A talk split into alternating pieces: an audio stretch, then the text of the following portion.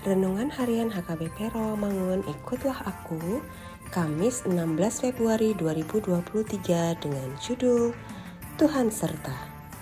Bacaan kita pagi ini tertulis dalam 1 Korintus 10 ayat 23 sampai 11 ayat 1 dan bacaan kita malam ini tertulis dalam Matius 5 ayat 1 sampai 12 dan kebenaran firman yang menjadi ayat renungan kita hari ini ialah Yeremia 1 ayat 19 yang berbunyi, Mereka akan memerangi engkau, tetapi tidak akan mengalahkan engkau, sebab aku menyertai engkau untuk melepaskan engkau. Demikianlah firman Tuhan. Demikian firman Tuhan. Sahabat, ikutlah aku yang dikasihi Tuhan Yesus Memasuki bulan kedua di tahun ini, semoga saja semangat dan komitmen untuk menjadi pribadi yang lebih baik tetap terjaga bersama dengan Tuhan.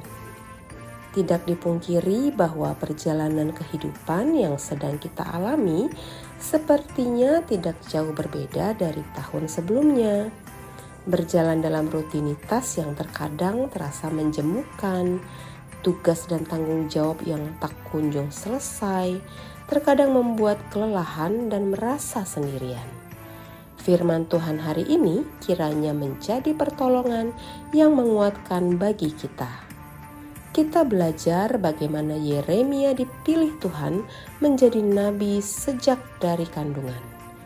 Yeremia yang masih muda diberi tugas dan tanggung jawab yang sangat besar dalam menyampaikan firman Tuhan yang berisi hukuman dan peringatan. Istilah yang digunakan adalah untuk mencabut dan merobohkan, untuk membinasakan dan meruntuhkan, untuk membangun dan menanam.